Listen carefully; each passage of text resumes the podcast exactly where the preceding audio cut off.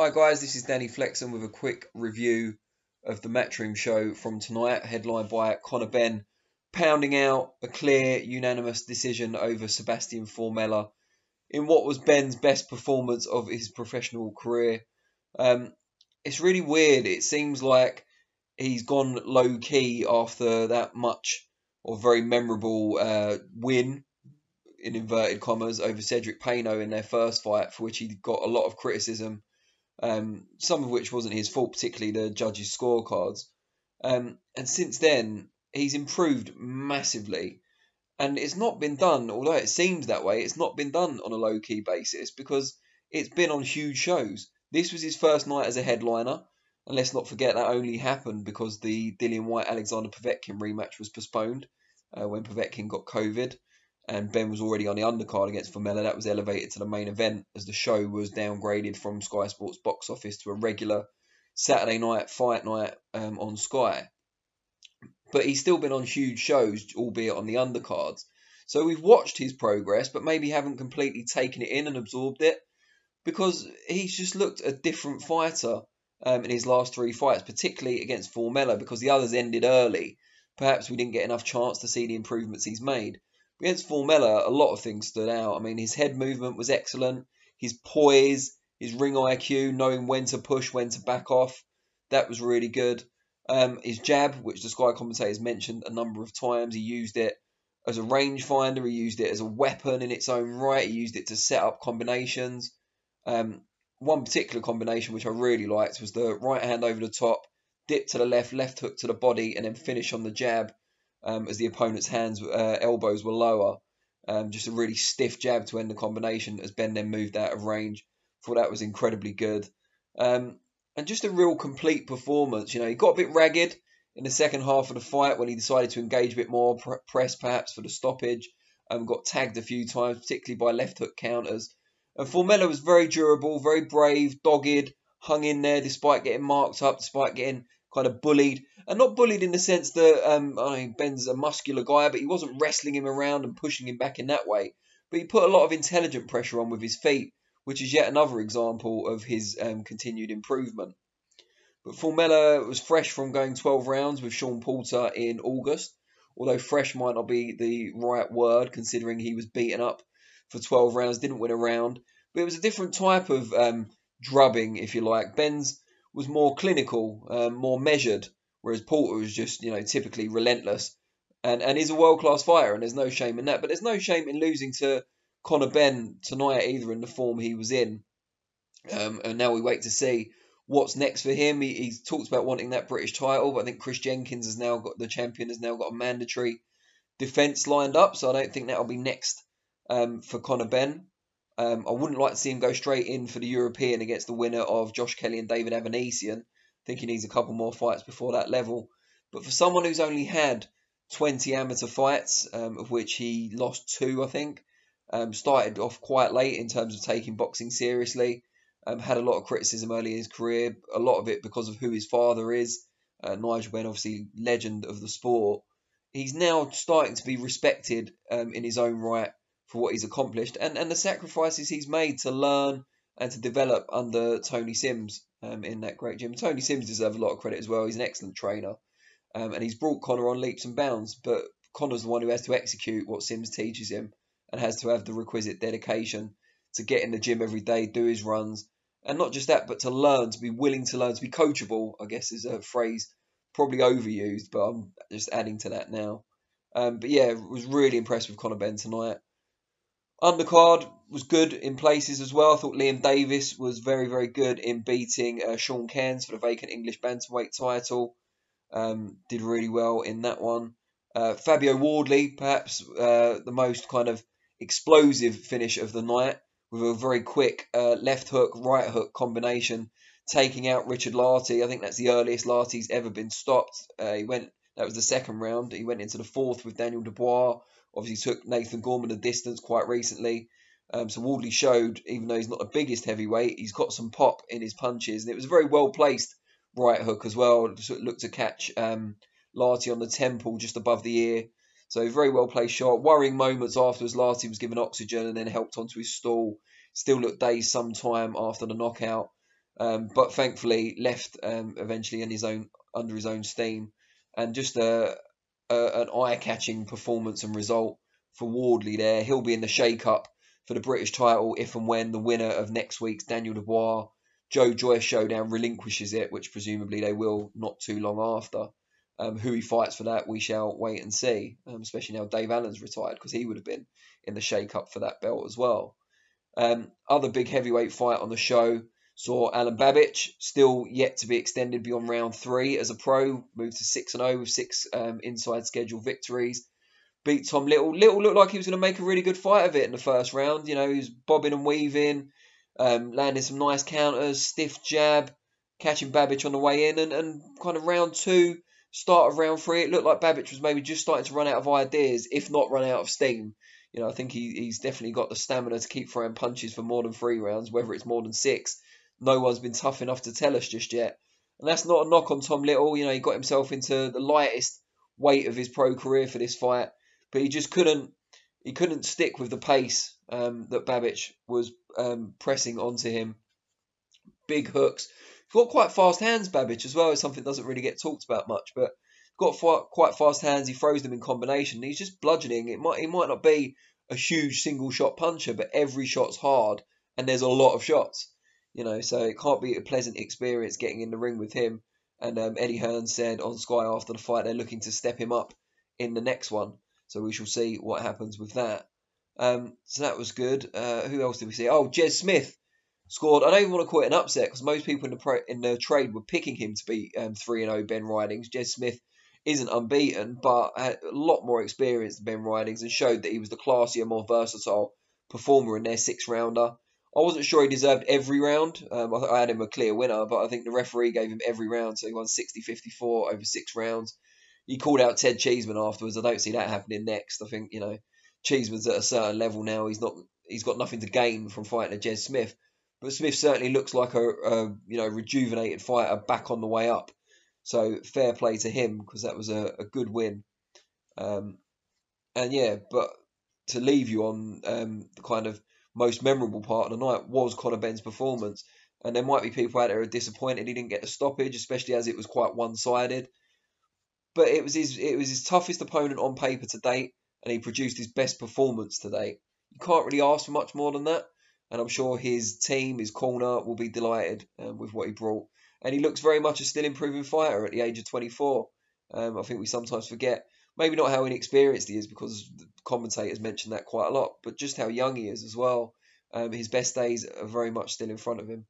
So we'll look forward to seeing how his journey develops. And I'd like to see what your views were on the show. Um, let me know in the comments below. Performance of the night, what you were impressed with, what weren't you so impressed with, um, and what's next for the winners on the show. I'll be back um, on Monday for reflections. Not sure exactly what I'll talk about, considering I've just gone into detail on the show that normally I would cover on Monday, but we'll work it out before then. Before then, um, really appreciate your time as always, and I'll see you all soon. Cheers.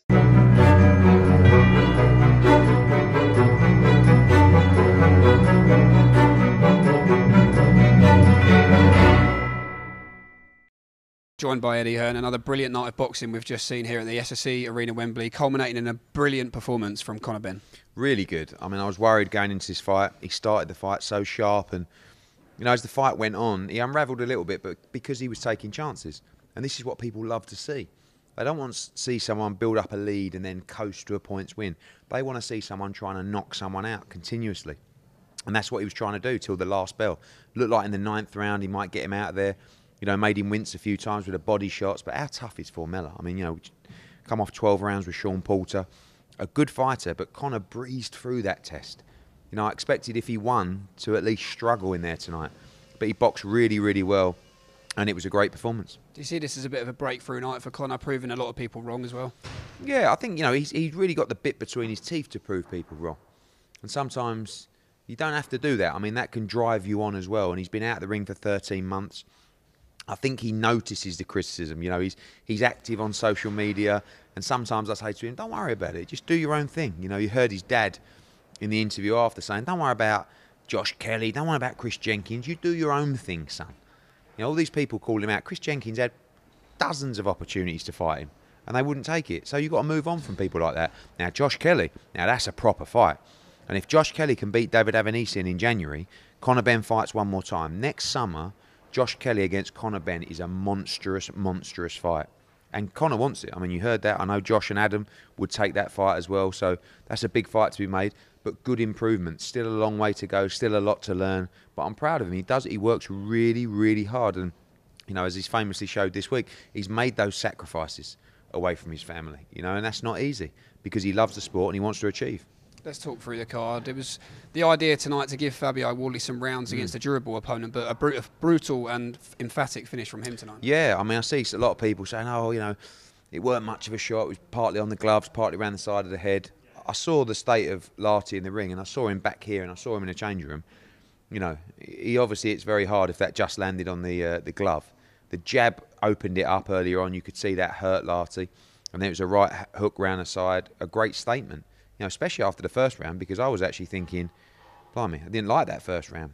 Lartey was telling me all week he's going to knock him out and you know come and sign for Matchroom, and I'm glad he's all right. But big statement from Fabio, and I'd like to see him go on now. He'll box on the Dillian Whyte Povetkin card uh, on January the 30th, and soon come the British title. And I think he's going to be ready. I think he's an outstanding prospect. The savage roars on, and an all-out action victory was enough to see him get past Tom Little tonight. Yeah, you know, I think the Savage is great. Savage is great, and you know, big respect to Tom Little. He got himself in top shape. He said at the press conference, "If you beat me, you would have beat probably the best me that there's ever been." He didn't just beat him; he destroyed him. You know, I see a lot of people, some fighters as well, sort of saying, "Oh, I don't know why Alen Babic is on all the time. He's not that good." You know, "Oh, he just swings away. He's average." I tell you why he's on because he's fucking entertaining to watch, and he goes in there and he knocks people out. That's what people want to see. I think he's still trending top five on Twitter. You know, you've got to make noise. You've got to showcase your character, your personality. And when you get in the ring, you've got to entertain and make it count. Every fight Babic is in, from the first bell to when the fight ends, he does not stop trying to knock his opponent out, walking him down, letting the big bombs go. It might not always be pretty, it might not always be textbook, but it will always be entertaining. And I'm excited. You know, January the 30th again on the Whyte Povetkin card, he'll be back and he'll keep doing what he's doing, which is fight anyone that wants to fight him. So line them up, whoever's there. You know, and we lead towards perhaps a big Hrgovic fight in the summer in Croatia when the crowds are back. But until then, tell me who wants to fight Babic, and he'll make he'll fight them. Jez Smith, I Mm. believe, just too experienced for Ben Ridings perhaps tonight. Yeah, you know, when we talk about Conor Benn and we talk about AJ here and Billy Joe Saunders in a couple of weeks, it's sometimes just as rewarding to see a fighter like Jez Smith come through, to see the smile on his face, know, once he's showered up, and to come in and say, "Oh, just can't believe it. Thanks for that opportunity." He'll go home tonight. He will be buzzing tonight. He will be buzzing tomorrow, and he's got his career back on track. They took the fight on Monday because Hopey Price pulled out. Good luck to them. They stayed ready. They took the opportunity. And now whatever comes for him will come. He's talking about moving down to 154. We've got plenty of fighters at 154. So we'll see what happens. But for tonight, Jez Smith is a world champion in his eyes, in his bed tonight. And good luck to him. It's good to see him have a smile on his face because he, he took the chance and he was ready. Liam Davis opened the show, becoming English champion Hmm. in good style. really good performance. And you know, a, another fight that Errol Johnson and Steve Wood said, "We've got this English title fight. Would you like it on?" And short notice, they jumped up. Uh, Liam Davis took his opportunity. Um, well done to Cairns as well for, for taking the chance. But Davis was too good, too classy, um, and I think he can go on and challenge for the bantamweight title. I think he's got a good future, and uh, I thought it was a great show.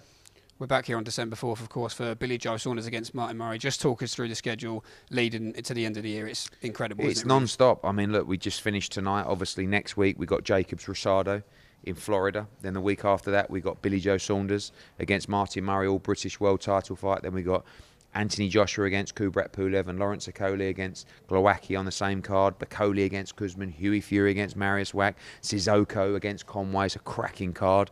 And then the week after that, it's Canelo against Callum Smith. And then we have a couple of weeks off. And then it's Luke Campbell against Ryan Garcia. And then we'll have maybe Kelly Avanesyan on the 23rd or the 30th. Dillian Whyte Povetkin on the 30th. You know, Josh Warrington's got to fight Can Xu in that period as well. So it's absolutely non stop. And it's been great here. You know, I've really enjoyed it. But we do want to get back to fans. And uh, as much as I enjoy this environment and keeping boxing going, I can't wait for fans to get back because we're going to have a great time. You know, we're going to drink a lot of beer. We're going to have a lot of fun. We're going to do a lot of dancing. We're going to sing to Sweet Caroline all night. So just hang in there, and the good times are coming. Brilliant, Eddie. Thanks for your time. Cheers. Cheers. Conor, well done. Undoubtedly the best performance of your professional career to date. Just analyse your own performance and uh, tell us how happy you are with that. Do you know what? I could have done more of that, you know. I've had other spars than that. So, you know, I've just been training hard, as you can tell. Every time I get better, you lot think I'm mucking about when I say I'm working hard. It's not fun and games no more. You know, I'm here for business. Just before you joined us there, he said to Eddie Hearn, I hope you don't mind me saying, you just said, I'm disappointed I didn't get him out of there. How tough was he? Do you know what? I hit him with a straight 1-2. I think he ran nine. and I thought, skis is tough. You heard him wincing in there when I was hitting him to the body, but, you know, I'm not going to blow everyone out. You know, I'll wear them down. Exactly what I've done tonight. It is a question more for your trainer, Tony Sims, but um, the rate of improvement, how happy are you with the improvements that you're making behind closed doors? Well, I just beat a former world champion who went a distance with Sean Porter, and I beat him just as good. Do you know what I mean? So I didn't even come out of, you know, I've still got like, loads of gears left. I went through more gears with Peynaud. You know, so when I'm banging trouble, that's when you'll see the best of me. I was on top there, and I'm not an on-top fighter. I can fight on top, but most of these fighters, when it gets on top for them, they crumble. I fight better when I'm not on top. I was on top the whole time in there. You know, when the game really gets tough for me, that's when you'll see me, you know, at it. Promoter Eddie Hearn, uh, what do you make of Conor's sort of gauge of his own performance there? I think he's a bit critical. I thought it was a great performance. I mean, don't forget he hasn't boxed for 13 months. Um, this isn't the environment that Conor Benn thrives off. You know, I don't know what you thought. I know a lot of fighters are saying once you get in the ring, it's the same, but he's used to walking out in front of the O2 and getting himself revved up. I thought it was a great performance. Early in the fight, I thought his his body work was fantastic, his jab was excellent, and later on it was a case of just trying to force the pressure and getting out there. He was a little bit reckless, but it's because he was taking chances and he could afford to do that against Formella. I don't know how he was still standing. I mean, we saw him go to full distance with Sean Porter, he's got one hell of a chin, but this was a big performance from Conor Benn, and I think it's now time to move into 2021 with some big steps up. He breezed through that stage, breezed through that test. A lot of people said that was going to be a big test for him, and he found it quite. You know, he got all these fighters calling me out. I'm only interested in one fight. Which one's that? And that's Josh Kelly. Josh Kelly. That's the only well, fight. That's, a monstrous. That's fight. the only fight I'm interested in. You can forget all these other bods, all these other people calling me out because they got loads of Instagram followers. I don't care. If it ain't benefiting me, I don't want it. The only big domestic I want is Kelly. And it's for people saying I'm scared and all that. Stop talking rubbish. Do I look like a scared fighter? Do I look like a scared fighter? Well, no. his, his manager's His, up there. te- his team, his team. He's got- his team is in the studio tonight with Adam Booth. Well, Have you they got a direct they can- message for Josh Kelly and, and Adam Booth? Well, you know, they should have took their chance when they could because I'm on the up. You know, my stocks are going up. I ain't coming back time anytime soon. I ain't coming down anytime soon. Well, I'll tell you now, Josh Kelly will fight David Avanesyan in January. If he gets through that test and Conor will have one more, that is an absolute blockbuster for the summer. I know Adam Booth's up there, he has no problem taking the fight. You Uh, sure? Well, I believe so. I All believe right. so. I know you had no problem taking Uh-huh, the There's fight. definitely no calling this Tony when I was a Sims had no problem taking the fight. It's a massive domestic fight. If I can just draw your attention to this screen here, I know how much you've said this week. You missed your family. Your dad was watching in Australia. We've got, we have got a message from. I didn't even come out. That was so good, son. Oh, it's the best, mate. You're getting better and better. They talk. They're talking about Chris Jenkins. You're going past that. They're talking about um, Josh Kelly. You do your own thing, mate. Don't worry about them. You do your own thing, mate. Listen to the commentators. Are you ready for Chris Jenkins? He already had that opportunity. You do what you got to do, mate. Oh, I love that man. Go your path, not their path. Well done, son. Proud of you. That's a, that is a great endorsement from him, and you echo what he says there. Yeah, I just miss my family, man. See all these fires out there giving it all that. Listen, you know, I'll do anything to be at home.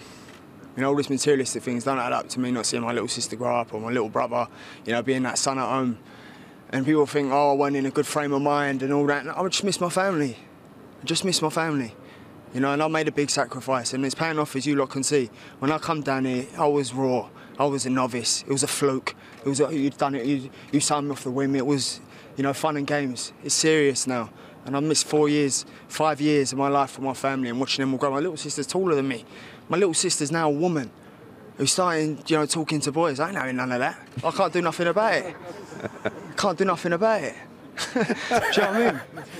That's a heartfelt message, and I would not want to be the boyfriend in the in the, in the penthouse. I Oh, they'd imagine be coming home, getting there's you and your dad, and you're joking. Um, I, I know you don't really want to talk about it. Will you try and get home to Australia now? Oh, 100% without a shadow of a doubt. You know, I'm a resident over there, so I'll go over there and see my family. I made the biggest sacrifice. It was the only sacrifice I could make. Yeah, my dad, I've had a luxurious life, a luxurious life, a blessed life. I ain't, I don't know hardship. The only sacrifice I could make was my family. And it's the sacrifice I chose to make, but it don't make it any easier. It don't make it any easier. Not half the fighters here would do what I do. And if they had what I had, they wouldn't graft as hard as I do. Tony can vouch for me.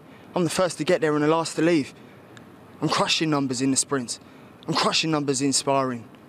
I won't be doing that if I wasn't hungry. They say that it's hard to get out of bed in silk pyjamas. I get out of bed in silk pyjamas in my heated, heated Range Rover seats with a nice massage on the back, heated steering. I still train harder than all these fools. No one question me. You said it all tonight. Well done. Is your debt causing you sleepless nights?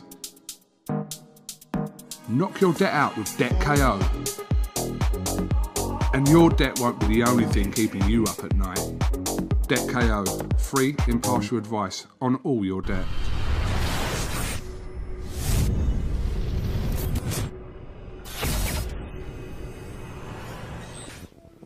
Nigel! Yes, man, I can't wait to see you. Oh, man, it's over now. I can love you. Oh, man. Oh, I love you, man. I'm coming out. I'm um, gonna sort out coming.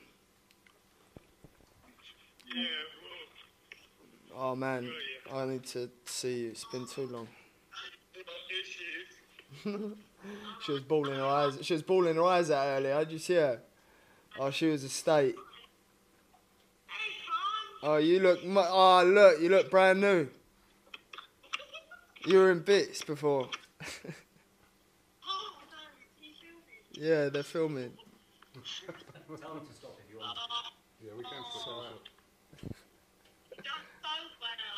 Thank you, Mum. I've worked hard. Well, he got a good beat. He got a good beating. Let me call you. Let me call you guys after, okay? Right. um, I've got to do that. I've got to do that. I've got. You'll be up. I've got to do the UK anti-doping, um, and then I've got to do a couple interviews. Because Kugan's like driving me mad. Yeah, Kugan's dri- Kugan's Kugan's driving me mad. No, Kugan's blackmailing me and all that. I thought I was family nice. What's going on? I'm here, you ain't. yeah. Alright, love you. Go on, bye. You alright?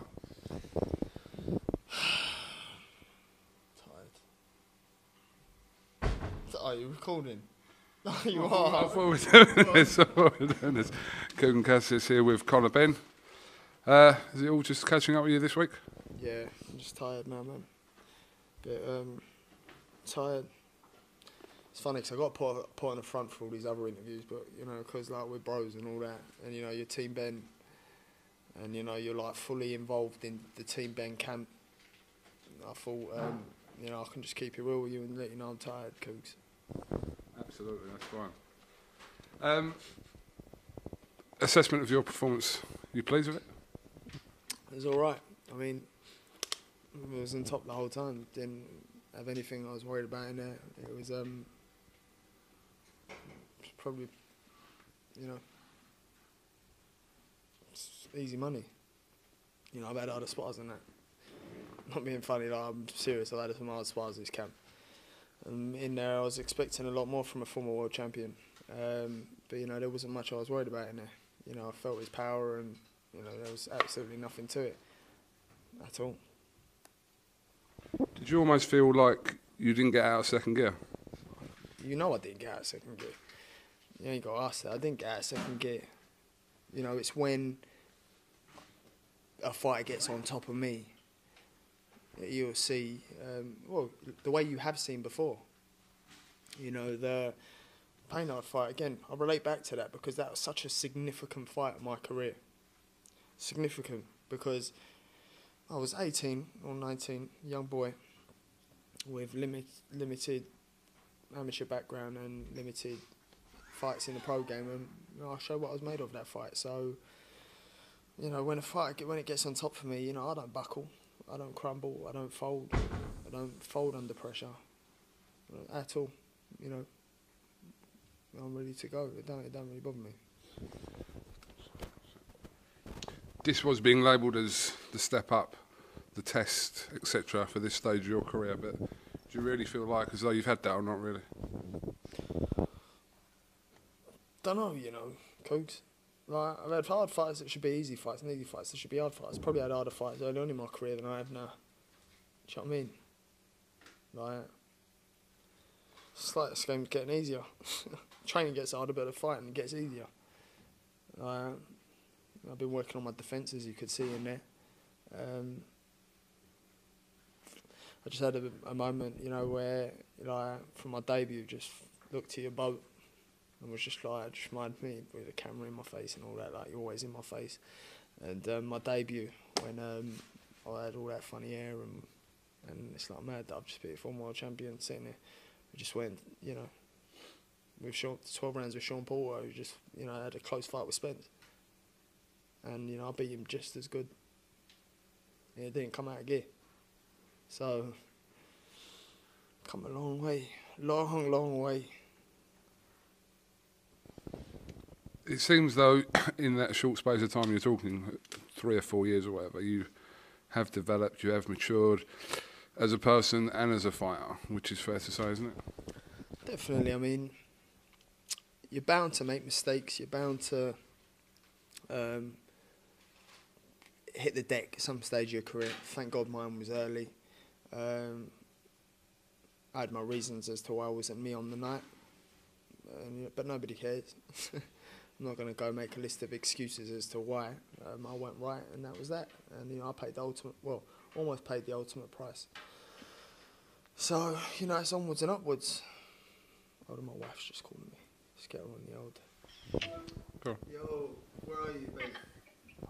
in the hotel. Are you coming over? Hi. I don't think I'm allowed over. You are. I am. Yeah, they're coming to get you. Are you joking? No. I didn't know that. Yeah, you and the boys. Go on, go on. Message Dan. Message Dan, alright? That's my beautiful wife. Okay. Oh, no. Alright, Oh, you know Bye. what cooks.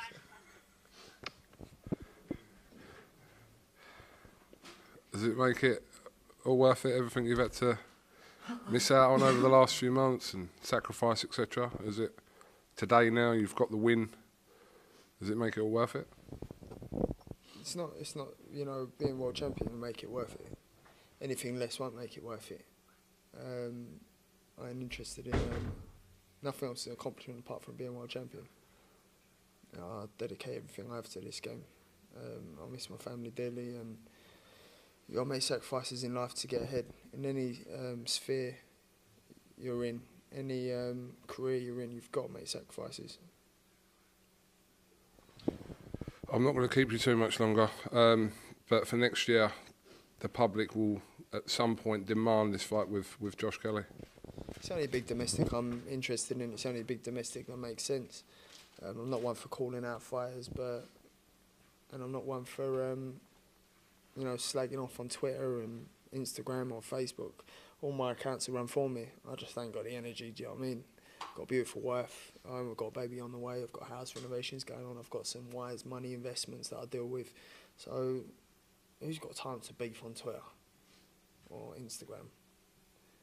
You know, do you know what I mean? So I've just got bigger things going on, bigger picture, um, business, you know.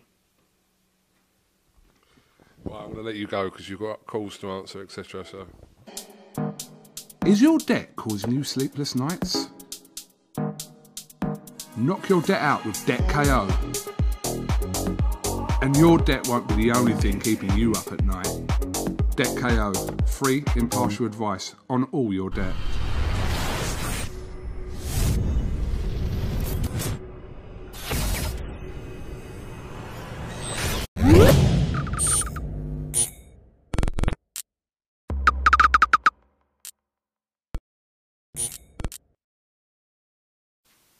This is Rob Tebbutt for Boxing Social in association with Betfred. Delighted, as always, to be joined by Eddie Hearn.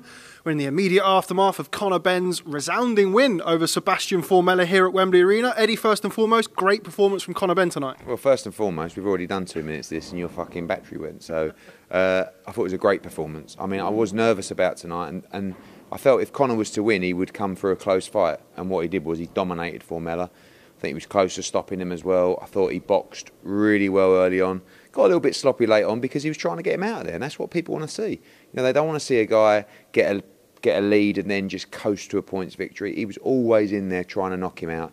I thought it was a great performance, a big future ahead, and of course made it very clear in the interview after that who he wants next, and, and that's Josh Kelly. It won't be next, but we can certainly build towards that in 2021. And I see no reason why that mega fight can't happen.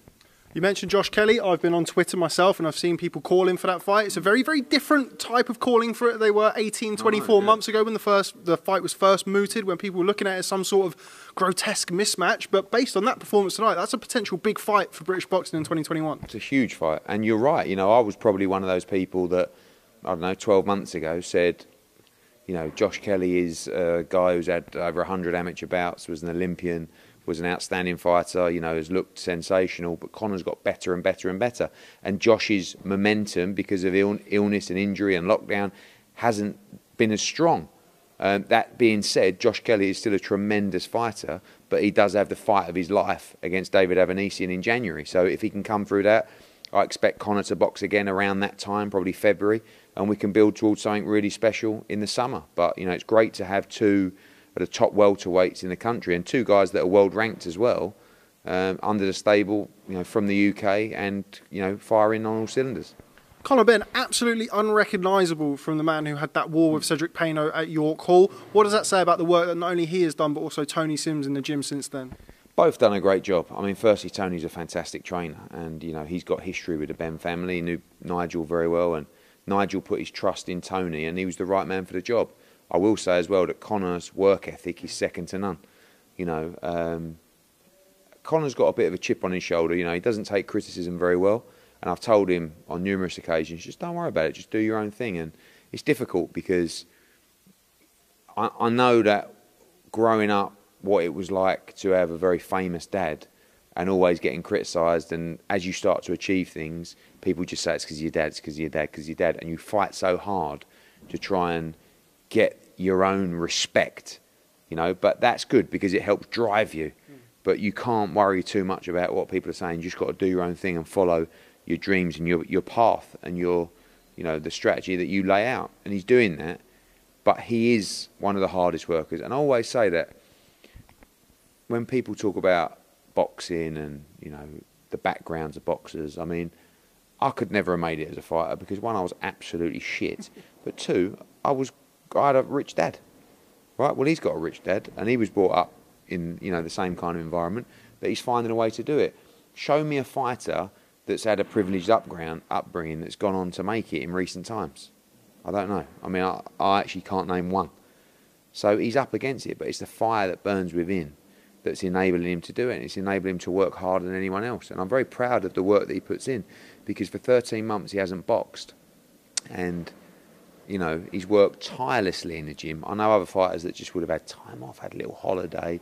You know, he's, he's a young man who's married, got a kid on the way, he's very settled, lives in the same village as me, right? Which is like the average age 90 and he's just he's very focused on his career. So all he wants to do is achieve in the sport, and and if you can have that commitment and if you have the ability, you'll be very difficult to beat.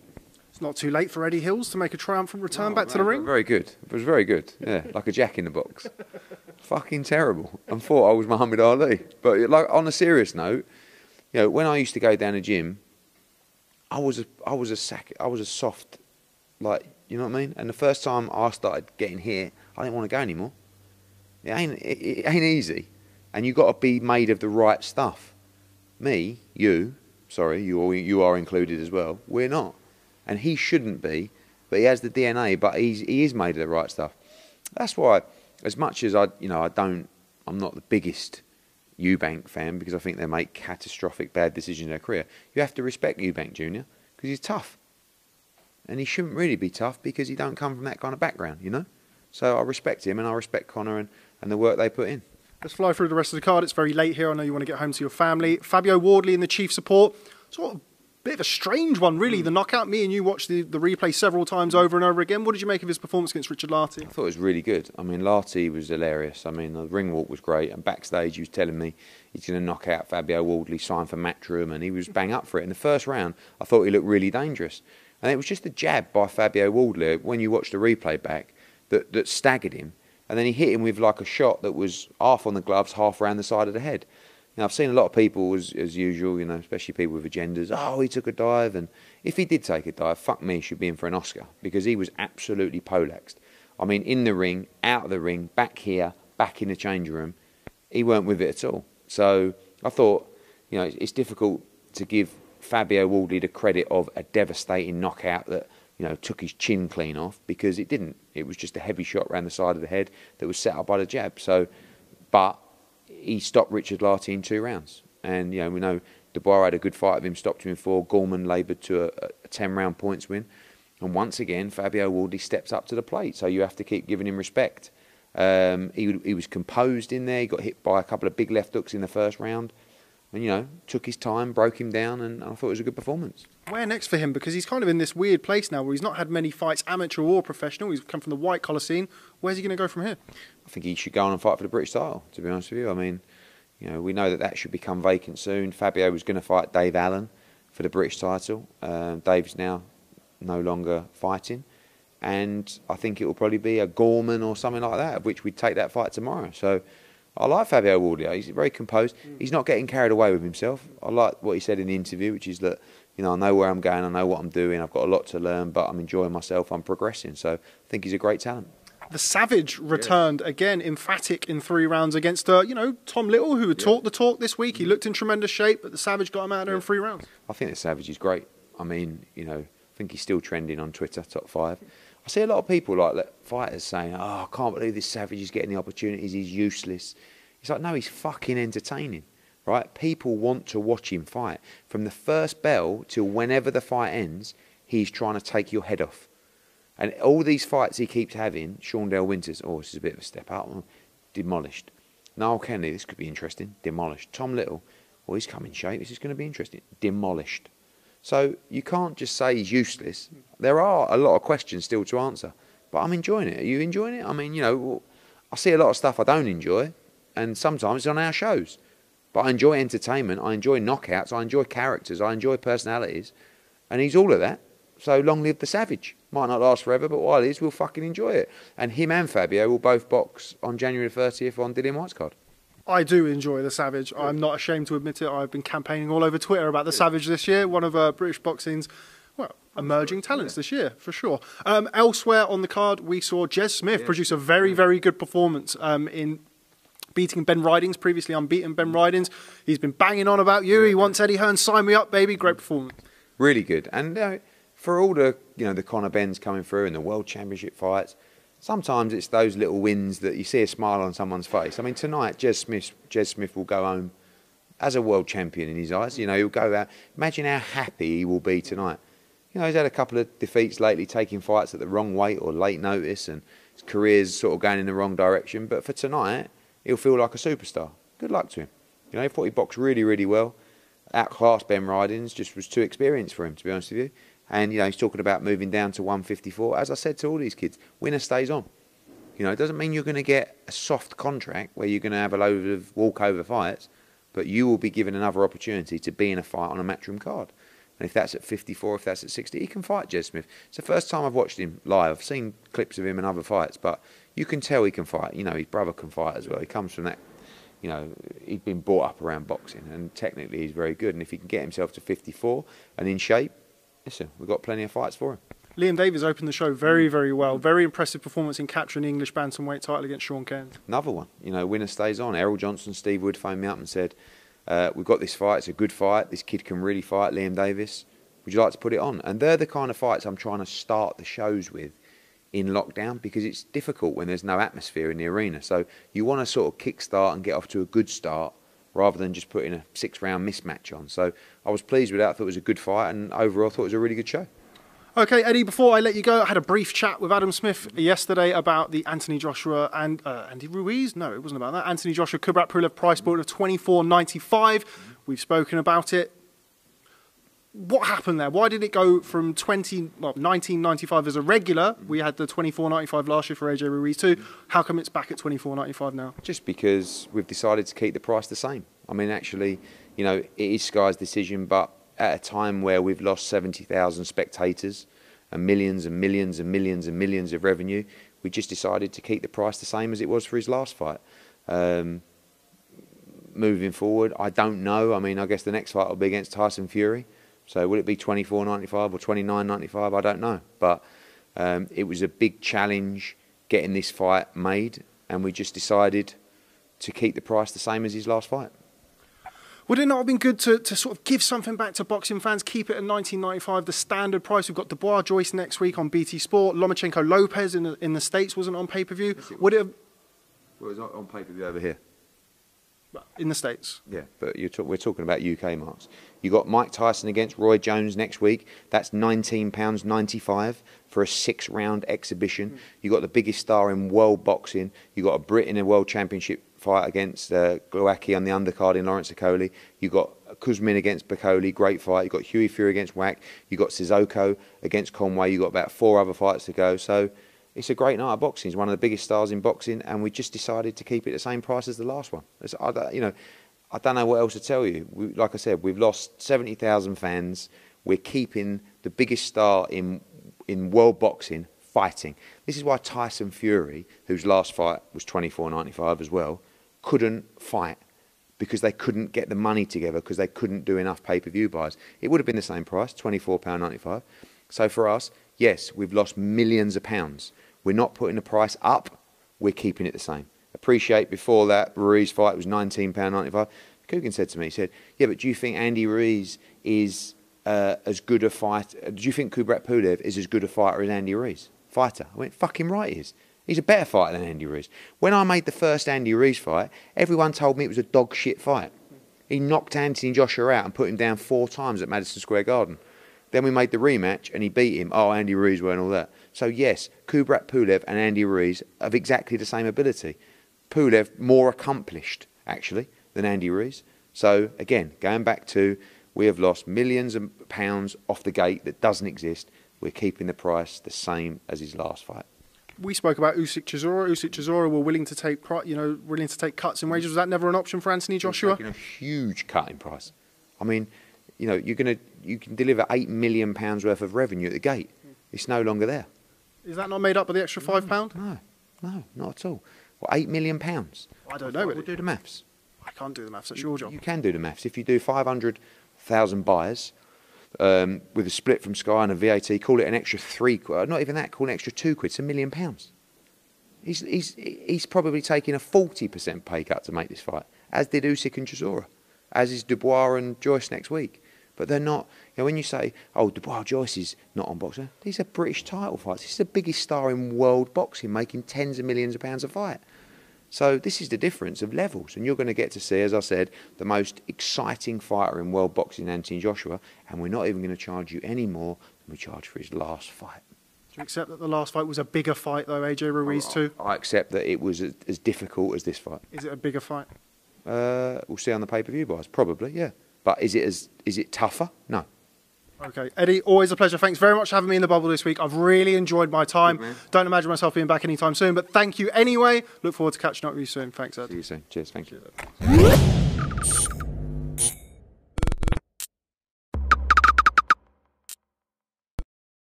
Is your debt causing you sleepless nights? Knock your debt out with Debt KO.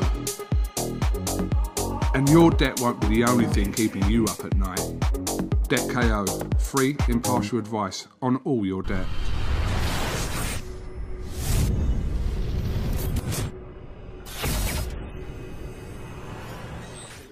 I said I'd give a plug to it, so what do we reckon of Wingstop, Edward?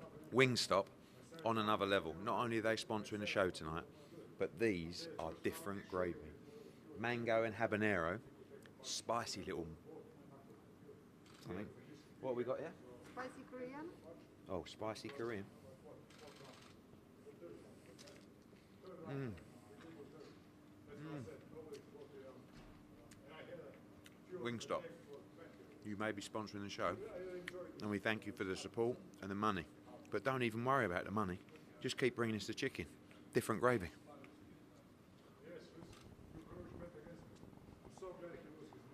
Thi- This is Kugan Cassius for IFL TV in association with MTK Global. Fight night's over.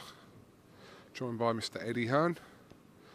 Tell you what, set up here is pretty fucking good, mate. It is, isn't it? It's nice. Let's have a little look. Let's have a little stroll round. Oh, you want me to take that? go on, you take it. So this is the big screen here. Costs about 30 bags a show. Go over here. This is all the branding. About two grand, four grand, six grand, ten grand. Then we got the rig up there. It's about 40 bags. Yeah, we're doing our bollocks in here, but there's no crowd as you can see. Um, it is, it is, uh, it's different, isn't it? You know, and it, it's nothing can ever replace fans, but we're doing our best, and it was another great night. Um, let's talk about kind of from the, the first fight there um, with Sean Cairns. Yeah. Um, yeah, and Liam Davies. Yeah, impressive from Liam Davies. It was a good performance. Look, we're getting. I like to start these cards if we can. You know, we don't have the atmosphere of a, a normal arena, so I like to start as often as I can with a competitive fight. Normally, sort of English title, British title eliminator. Um, you saw a good one last week with um, Cullen and uh, Doherty. And you saw another good one tonight with Davies and Cairns. Good performance from Liam Davies. Yeah, um, he's going to go on. I think he challenged for a British title. He's young. He's undefeated. And I think he's going to do a lot in the bantamweight division. And I'm pleased to give these guys the opportunity. Errol Johnson, Steve Wood, they just said, look, we've got this fight. They're both ready to go. And I said, great. And the same goes for Jez Smith and Ben Ridings. And, you know, sometimes you get so much enjoyment out of someone like Jez Smith popping up and seeing you in the change room saying, I can't thank you enough for this opportunity. I'm ready to go. I'm going to lose weight. I'm going to get to 154. I thought he boxed really, really well. Really well. And, you know, it's great seeing these young prospects coming through and, you know, these world championship fights. But honestly, it's also really nice to see people get opportunities through this pandemic that wouldn't normally get it. Those boys took that fight on four days' notice because they had nothing planned. There's no small hall shows, there's no opportunities. So, you know, I'm glad they both took it and well, done to Jez Smith. Does it put you in a slight predicament with guys like Jez Smith and, and Liam Davies, where they're not your fighters? You've got them on the show, but they've come here to impress, and they do. But then you've obviously got your own fighters to get out. Yeah, it's difficult. Yeah. It's difficult. And some you look at and say, you know, if you look at Jez Smith, being brutally honest, Jez Smith is not a prospect that you're necessarily going to get behind and build. But what he has shown tonight is an entertaining, good fighter. So you will give him another another opportunity, and then it's over to him. He won't be given an easy touch. If he wants to fight at 54, he's going to be fighting, you know, Cheeseman and Eggington and Fowler and all these guys. So, um, as I say, winner stays on, and, and that's that is the case. But doesn't mean winner stays on and then you get a big contract fighting nobody's. It means you stay on you get another test. But these guys are up for it because they've got nothing to lose, and that's what makes it enjoyable and also exciting to watch. Let's talk about um, Fabio Wardley first of all. Um, I'm assuming you have watched the punch back, and I mean, what was your take on it? It looks like a lot of it on the glove was connected. Yeah, I think uh, some on the glove, some around the side of the head. If you actually watch the clip of about 30 seconds before, 20 seconds before, he hurts him badly with a jab, and you can see Lartey go backwards. Um, I don't think it looked like the cleanest shot in the world, but he was absolutely polaxed. And what people at home don't get to see is him here, him walking back, him in the changing rooms. So unless he's going in for an Oscar in 2020, he was very, very badly hurt. So um, again, you know, I've seen the, the shot from many different angles. People have sent me the shot of it, you know, half it in his glove and half it in his face. Um, all I can say is is that he was absolutely polaxed, and uh, I think it was an impressive performance from Fabio Wardley because the first round it looked really lively. You know, Lartey was trying to knock him out. Uh, it, it looked like he might have hurt him once or, or certainly buzzed him. Fabio might deny, but then I thought it was a really impressive performance. You know, Gorman laboured to a 10 round points win. Dubois had a good fight with him over four rounds, and you know, I think people in situations like that, there's a lot of people with agendas who will just say, "Oh, he took a dive. Oh, he didn't hit him properly." But you know, I thought it was a, an impressive performance. So, sorry. So you would dismiss any kind of speculation of any kind of foul play on I side? I mean, I, I don't see. You know, again, if you watch the fight back and you see the jab land about 10 seconds before he was clearly hurt, Um, the shots hit him around the side of the head. It, it didn't look like he went down easy. It looked like he went down like a sack of spuds, and and awkwardly as well. You know, it wasn't like he you know he went over on his almost on his leg. So I'll let you make up your own decisions. You know, and if, if the board think there was anything untoward, I don't think so. I've been around him all week. I mean, he's been telling me all week he's going to win and I'm going to sign him. And before he walked out, he said, "This is it. I'm going to do this." He ring walked like he was, you know, Muhammad Ali. So I don't think that you know he wanted to lose the fight. So in, in that respect, no. But yeah, nevertheless, Fabio Wardley's story goes on. Be looking to step him up. He'll feature on the Dillian Whyte and Povetkin card as well, I'm assuming. I'd love him to fight for the British title. I mean, before Dave retired, that was a fight that we were looking to make. So whoever the board want to put him in with for the British title, then he'll be ready to go. The Alen Babic story continues as well with a third round uh, knockout of, of Tom Little, who was absolutely devastated. We knew, we know Tom Little took this fight seriously, Yeah. but Alen Babic, pretty much as he says on the tin, does what he does, and it's effective. And you- said to him in the in the post fight interview that there are still questions, which is fair to say at this stage of his career. Yeah, but also, how many fights has he had? What, seven? You know, but the thing is, is that people keep asking questions, and he just breezes through them. And do you know one thing that pisses me off, to be honest with you, is moaners. And I've seen fighters moaning about Alen Babic saying, "Oh, do you know what? I can't understand this Babic. Uh, he ain't even that good. Wh- Why is he getting these opportunities? Why? Because he's fucking entertaining. Go on Twitter now. He's still trending, I think, number four or five. People love to watch exciting fighters. People love to watch people trying to knock people spark out, especially heavyweights, especially small heavyweights with personality and fucking game in and out of the ring. This is called the entertainment business. Stop moaning on your chair that this bloke's getting opportunities when he's going in there, he's he's creating noise, he's expressing his personality, and he's fucking knocking people out. Tom Little was bang up for it, and he absolutely walked through him. I thought that was impressive from Babic. He's never going to be the neatest, cutest heavyweight in the world. But mate, after three rounds of non-stop action, he weren't even breathing. But when there's a big heavyweight in there that can punch, then we're going to find out more. But for now, at least give him the credit. You know, when he boxed Shawndell Winters, oh, blimey, this is a big step up. Bulldoze. When he boxed Niall Kennedy, this could be interesting. Bulldoze. Boxed Tom Little. Do you know what? Loads of people were texting me today, boxing people, saying, I quite fancy Tom Little tonight. He absolutely smashed him to pieces. And Tom was fit as a fiddle. You can't take that unless you can land back and hurt him and put a dent in him. And Tom couldn't do it. Um, mic drop. Edward, uh, do you think Tom possibly might call it a day now? Um, look, I'd like to see Tom probably get a win, but you know he keeps. It's hard to get like a run out when you've had those defeats. Do you know what I mean? So he could fight, you know, a British heavyweight and get a win, but I don't know. He put a lot into that fight. You know, we. I was actually quite nervous for that fight. I mean, you were walking around, you know, and it, with the ring walks and stuff like that. And I like Tom Little. He's a nice bloke, but you know, he wasn't good enough tonight, and that's sport. Uh, moving on from there, very, very mature, accomplished performance from Conor Benn tonight against uh, Sebastian Formella, who was tough as old boots, as they say. I thought it was a brilliant performance, and you know, a big box ticked um, from Conor Benn of clearing that next level and doing it really, really well. You know, hardly losing a round to a former IBO world champion. You know, one defeat on his record to Sean Porter on points as well. And I felt that probably in the ninth round, Conor was on the way to get him out of there. Mate, Formella, tough as nails. Uh, kept going, kept throwing punches. Conor Benn, you know, a little bit sloppy at times because he was taking chances in the end. He wanted to get people out of there. And by the way, that's what people want to see. People don't want to see people cruise into a points win and after seven or eight rounds of dominating a fight, just trying to coast it out. They want to see you trying to knock people out. And Conor Benn does that. He's still a little bit vulnerable in terms of taking shots. But, you know, I think he's going to move up now. And he made it very clear in his post fight interview. He wants Josh Kelly. That is a massive fight. Massive fight. And next summer, you know, Josh Kelly's going to fight Avanesyan. And if he beats Avanesyan and give Conor one more, that is a monster fight next summer. Monster fight for British boxing. So if Conor wants it, I'm happy to deliver it. What are you uh, waiting for to announce that 30th show with Dillian Whyte? Nothing really. It's it's like ten weeks away, isn't it? So um, I think the main thing is just make sure, which we understand everything is fine. Povetkin's out of hospital, he's all good.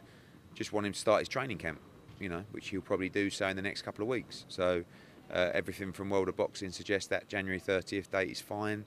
Um, we're building the card now for that. Um, there is a chance that that fight will either go on the, the card or headline its own Saturday night fight night the week before, on January the 23rd. So we're just working that out as well. But no, all, all planning now. I mean, look, you know, we had Benn Formella tonight. Next weekend we've got Jacobs against Rosado uh, in America.